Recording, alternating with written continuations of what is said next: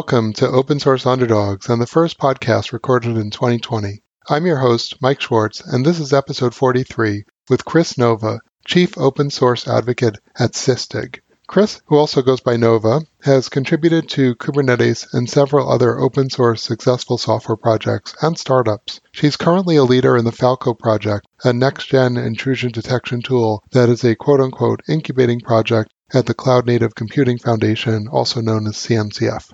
My mission this year is to interview more women who are open source business leaders, so when the opportunity presented itself to interview Nova, I, I couldn't resist but this podcast was a bit of a challenge for me. I interviewed Loris Degioanni, the CEO of Sysdig, a few episodes back, so I wanted to stray a little from my normal business model format. It was also really tough not going down the cloud native rabbit hole, although I think ultimately I, I couldn't resist. So it's slightly more techy than normal, but I hope you enjoy it. Personally, I found Nova's perspective really thought provoking. But you didn't tune in to hear me, so without further ado, here we go. Nova, thank you so much for joining us today. Yeah, thanks for having me. So, how did you end up at Sysdig? Well, I, uh, had come out of my third startup that had gone through an acquisition, and you know, I took some time off from work. I, I did some traveling and just kind of. It was the first time in my life and in my career where I was able to take several months off of, of work and just kind of mentally reset. And I started to evaluate the uh, the industry I was working in. And I knew I wanted to stay working closely with, with cloud and cloud native infrastructure and, and Kubernetes. But I, I wanted to pivot a little bit and I started looking at the, the available spaces or sub departments of the industry. And one of the, um, the things that really stood out to me was, was security. I felt like security was, was one of those things that you kind of look at it always as a, um, an afterthought, right? You don't really ever wake up and, and design new software on day one to be the most secure implementation. And so I felt like we were finally there with, with Cloud Native to start having more involved security conversations. So I felt like there was just a lot of room for, for innovation in a field that I already knew a lot about starting off with, with a new spin on it, which was getting involved with security. And then Sysdig reached out and here I am. So Sysdig makes a ton of data available from the cor- kernel, as I understand it. And Falco, the project that you're working on, tries to filter that data to make some actionable security information, maybe about intrusion detection. The definition that kind of really made it, it sing in, in my mind and resonate with me was when Loris, our, our founder, I think you might have already spoken with him. The way he explained it to me was basically we take the kernel as the new source of truth. Traditionally, if you look at how you would be auditing or, or attempting to observe a, a system, the network uh, was usually kind of the, the most fundamental element you could you could get down to. And the thesis behind that was if it's happening at the network layer, we know it's true and we can trust it. And as we moved into cloud native, we realized that you know TCP packets were not the smallest element anymore. So we took it even down a layer further than the network, which is where the, the kernel comes into play. And I think you you said it best yourself. You know, we we take a lot of information coming out of the kernel, and then we try to turn that into something meaningful for a human or a team. And that's really what Falco does. Is it tries to be that that connection point, that adapter between what would otherwise be an unreasonable amount of information coming out of the kernel, and then actually trying to give you something that can help you tell a story. Falco looks like a pretty impressive tool. But I'm wondering, is it been able to drive business opportunities for Sysdig, the company? So I, I, think if you look at open source and, and, what that means to anybody doing open source in, in any industry, it's got a, a new way of thinking about how you you engage with with other people in the industry, other organizations in the industry, other folks in the enterprise. And I think the easiest way that I can describe the success I've seen with open source is just looking at it as there's fundamentally a difference between building a solution for someone and building a solution with someone. And I think open source is the latter of the two is, is it gives you and it gives your organization an opportunity to collaborate with other folks in the industry.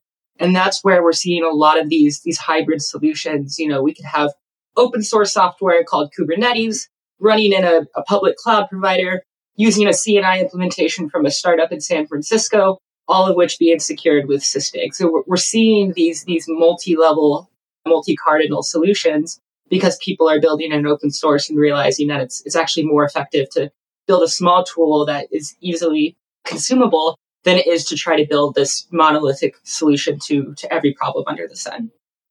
Falco has been incubating at the CNCF, and I'm wondering if you have some thoughts about whether CNCF was the right home for the project. I've been involved with the CNCF for years now. And, you know, I've, you know, like I mentioned earlier, I've worked at a few startups. We've donated and built and contributed to a handful of projects that ultimately ended up in the CNCF.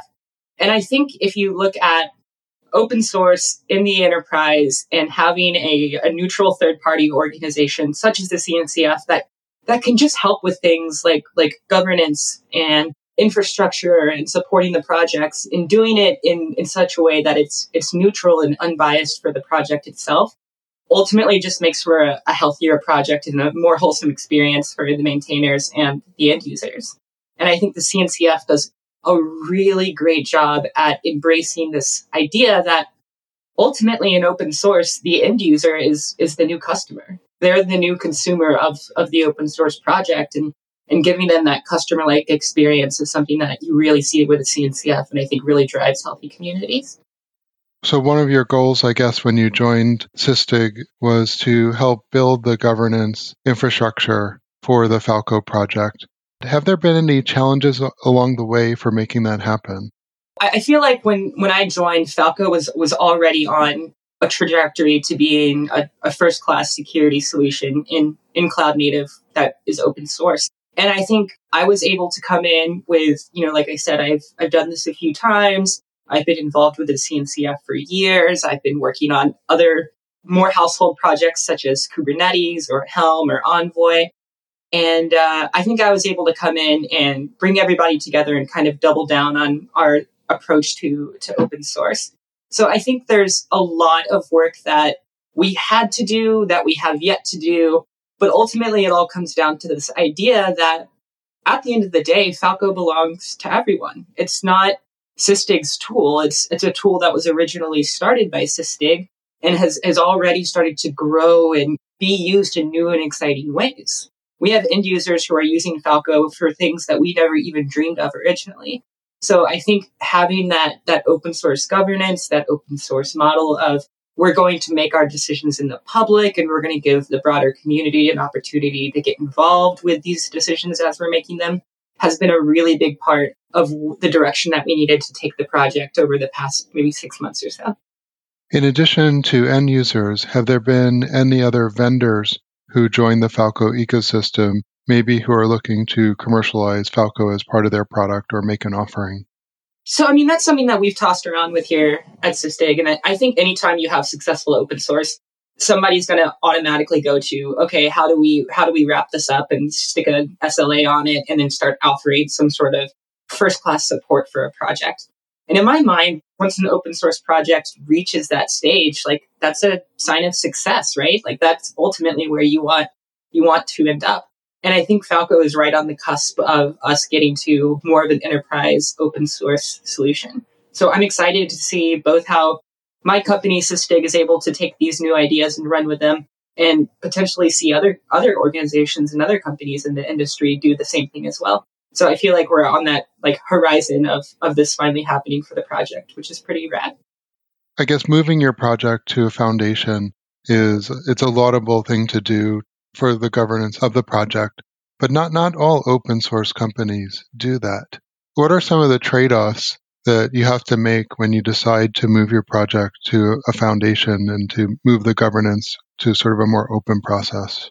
So I feel like the if you look at it like in flight, we, we always talk about, you know, exchanging uh, velocity for altitude. And I feel like in, in open source, we have that, that same paradigm of, uh, as, as you go either more on the foundation side of things or more on the agile side of things, you're going to be exchanging enterprise opportunity with the ability to be agile.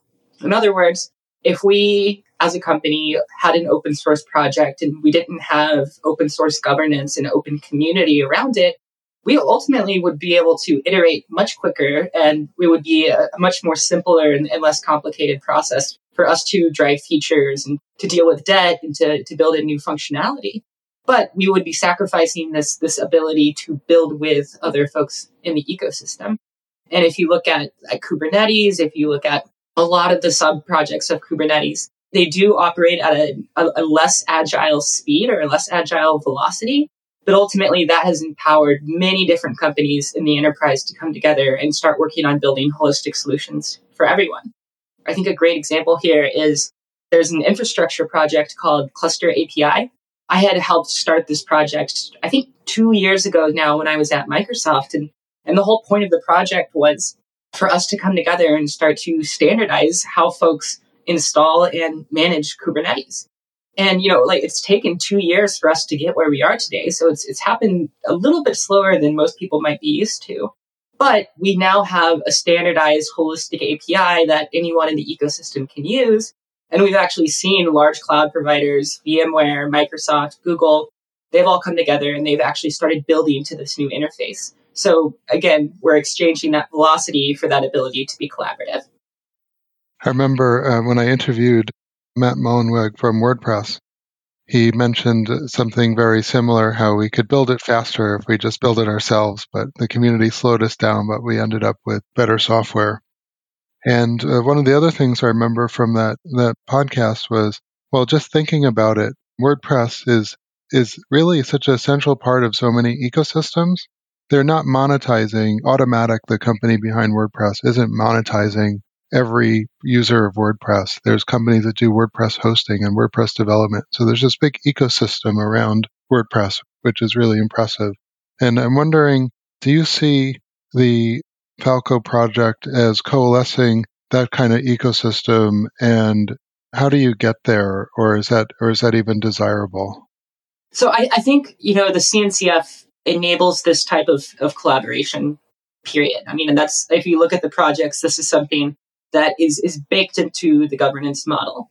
When we were proposing Falco to move from the sandbox, which is the most introductory level a project can be at, to incubation, which is where we are now, there was an entire section and an entire conversation around this concept of vendor independence, which is effectively this idea that if, if one vendor who is working on a project decided to take a step back or, or take a break or, or pull resources back, would the project still be able to grow and prosper and be healthy in the same way it is now? And that's a fundamental like philosophy in, in the CNCF. And so um, I think you're going to see that with, with every project. And so I think us doubling down this for Falco was was really critical to us getting where we are with Falco. So you alluded to some of the interesting business use cases that maybe you didn't anticipate when you designed the product. I'm wondering if you could share with us what some of those are because I, I was also wondering it seems super interesting but how do people actually use it yeah i did a, uh, a presentation at kubecon in san diego with a gentleman named abhinav from a company called frame.io and he went into a lot of detail about how they're using falco in a very limited way which is funny because i spend the first half of the, the presentation talking about how falco can audit the entire kernel and how we can you know, we can start to uh, process and assert various signals in the kernel that go for, for every system call that would potentially be running in Linux. And then Abhinav walks on stage and says, oh, we only use it for three. And it was just kind of this, this funny moment where it's like, if, if that's what they needed in their pipeline, which if you go and you watch the video, you can, you can see the use case and, and why they were only interested in a subset of these metrics here you can actually see that Falco is dynamic and configurable enough for them to use it very concretely in a very small but very uh, precise way for exactly what they needed. So I think you see that in a lot of different open source, but especially in Falco. Could Falco consume information from other sources other than the kernel and, and make sense of it in sort of the same way? Yeah, absolutely. So one of the things that, that we've been circulating in the Falco community, and I think this is a great example of us not being able to move as quickly as we wanted, but in exchange we're getting feedback and insight from the community is we're working on um, a long-term supported release called Falco 1.0. And one of the things that we learned pre 1.0 was that there was actually a lot of value in taking other input sources other than just the kernel and enriching the kernel information with these, these other input streams. So a big feature of 1.0 is going to be making our, you know, secondary input streams much more dynamic and much more configurable so that folks can start to plug other information into to Falco when it comes time to to building that story or that alerting system that they're looking for with, when it comes to detection and anomaly detection and, and security. Is there a marketing strategy at Sysdig for Falco? Yes and no. So we we obviously have our our corporate marketing strategy. We have you know an entire department here, and we have a lot of similar goals, but I feel like they're they're implemented in in different ways. I think the easiest example here is you know Sysdig targets customers and, and users of of our platform, whereas Falco targets end users, which effectively are our customers, but the relationship is a little more like we'll give you a foundation and the scaffolding to come and build with us. And you'll be able to do that, you know, effectively for free, but you're not going to be getting a lot of the, the first class features that you would be as, as like a commercial partner or a commercial um, consumer of what Sysdig has, has to offer. So again, you know, depending on your use case and what you're looking for, it, it kind of gives us an opportunity for for folks to get involved with more of the uh, it's going to cost more but it's going to be easier more resilient more reliable and more powerful. Or you can take the uh, the free open source approach which is going to require rolling up your sleeves and, and getting involved in, in the community. And i think what's really interesting from a business perspective is watching as different implementations change from one side to the other over time and seeing how 2019, it was a, a, commercial user, and then moving forward, they they moved over to open source or flipping that around and, and going from open source to, to commercial.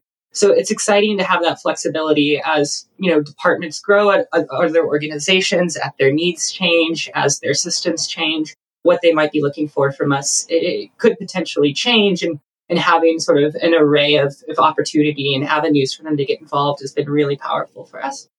What is the difference between an end user and a customer? I mean, I think the easiest way to say this is an end user is someone who takes advantage of open source software in its most raw form, whereas a customer is in exchange for goods and services where we're willing to provide, you know, some sort of monetary compensation. So again, we'll use we'll use Kubernetes here. Kubernetes is open source. If you or, or me wanted to go and, and go to github.com slash Kubernetes we could potentially download Kubernetes and install it on some servers and then try to go sell those, those servers that have a working version of Kubernetes running on it with some sort of service agreement. But there's nothing that's really preventing us from doing this.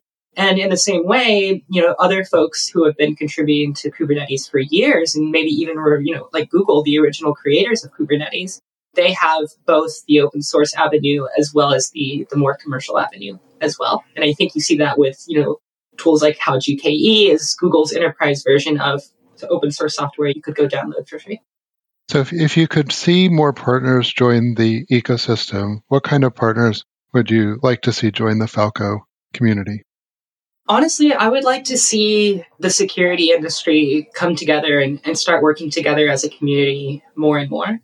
Like I mentioned earlier in the in the interview, moving to security, I, I had to relearn a, a lot of things. And one of the things that hadn't really been in my career up until recently after joining a security company was this concept of, of very strict competition and this this concept of if I have some piece of, of intellectual information, I'm going to kind of withhold that. And, and that becomes part of our IP and what we have to offer. And I think, you know, we saw the same paradigm in infrastructure and in cloud. And ultimately, if, if you look at the security industry, following applications, following infrastructure, following DevOps, it's ultimately, in my mind, going to end up in the same way, which is the industry coming together and realizing that it actually makes more sense for us to work together on something than it is for us to, to fight each other. So I would love for, for more folks, whether they're security vendors or security consumers or even just users of security tooling at the end of the day, to come together and start, you know, exploring different ways of, of securing systems in an open source and collaborative way. I think that's actually true. Um, I remember speaking with Michael Howard from MariaDB, and he mentioned to me I don't know if it was on the interview or after, that security software is not inherently open source, that normally it would be commercial, proprietary, licensed, uh, all, the above to keep it closed. And so I, I do think it's the idea of there aren't a, tons of open source security tools. So are there other open source security tools that maybe you're identified that you can think of this as a trend or is Falco really at the forefront of this? So I, th- I think, you know, and this is if I get too off in the weeds with with ranting about security, please please feel free to stop me. But I think if you look at security, having a holistic to, approach to to two main categories is really what you want to see when it comes time to to taking security seriously and fully locking down a system. So I think to give a really simple example of of this, if we look at solutions like Kubernetes RBAC, which is basic access control, just describing who can do what and when and how they can do whatever it is they're trying to do. And potentially rejecting requests if they do not meet whatever criteria you, you set forth. But we also see this in Linux with things like seccomp and SE Linux. And it's this idea of we're going to try to prevent somebody from doing something if, if they're violating some sort of policy we have in place. So there's other CNCF tools like um, Open Policy Agent is a great example here, there's a, an open source tool from Microsoft called Gatekeeper that is an implementation, a concrete implementation of Open Policy Agent that attempts to effectively do the same thing pod security policies do in Kubernetes, but from uh, an, an, a concrete implementation of, of OPA or Open Policy Agent. But again, we're in this situation where, you know, these solutions, you know, everything I just mentioned all attempt to prevent somebody from from doing something that they shouldn't be able to do or to prevent some application from doing something that it shouldn't be able to do.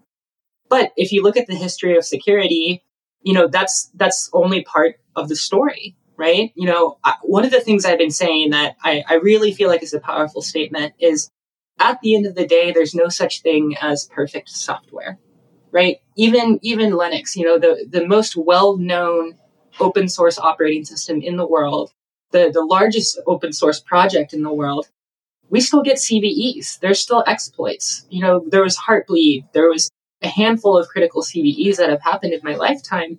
And those are fundamentally never going to stop. And anomalies and things that you aren't expecting are fundamentally never going to stop.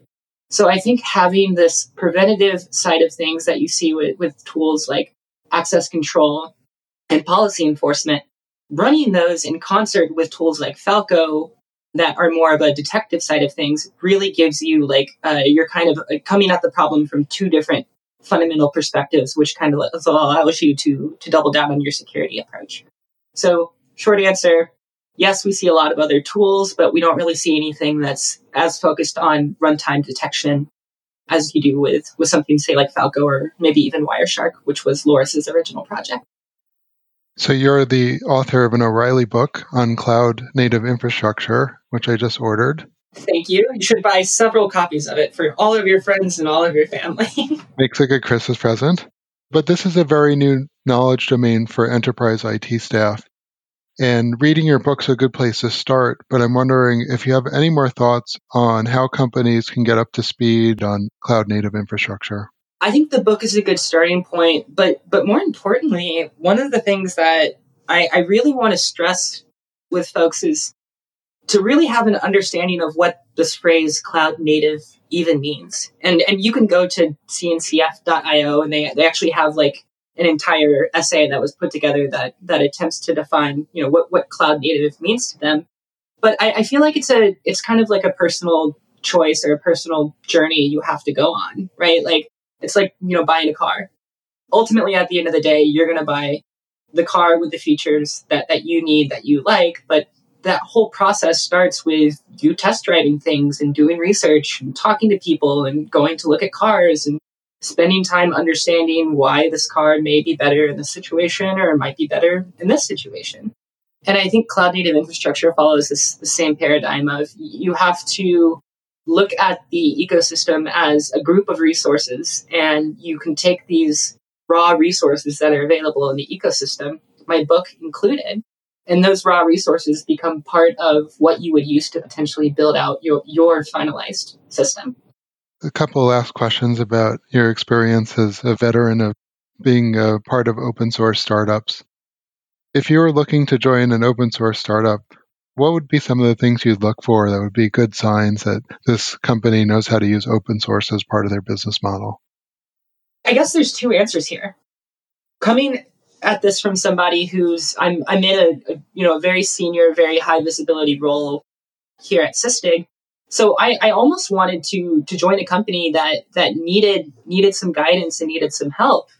If I was to join a company that was that was perfect and open source was already solved, you know, they were already doing everything quote unquote by the book, it wouldn't be very interesting or exciting for me. And I, I would hope that they would not be as interested in having somebody like me come in and uh, and for lack of a better term, do what I do best, which is helping to to drive open source adoption and collaboration.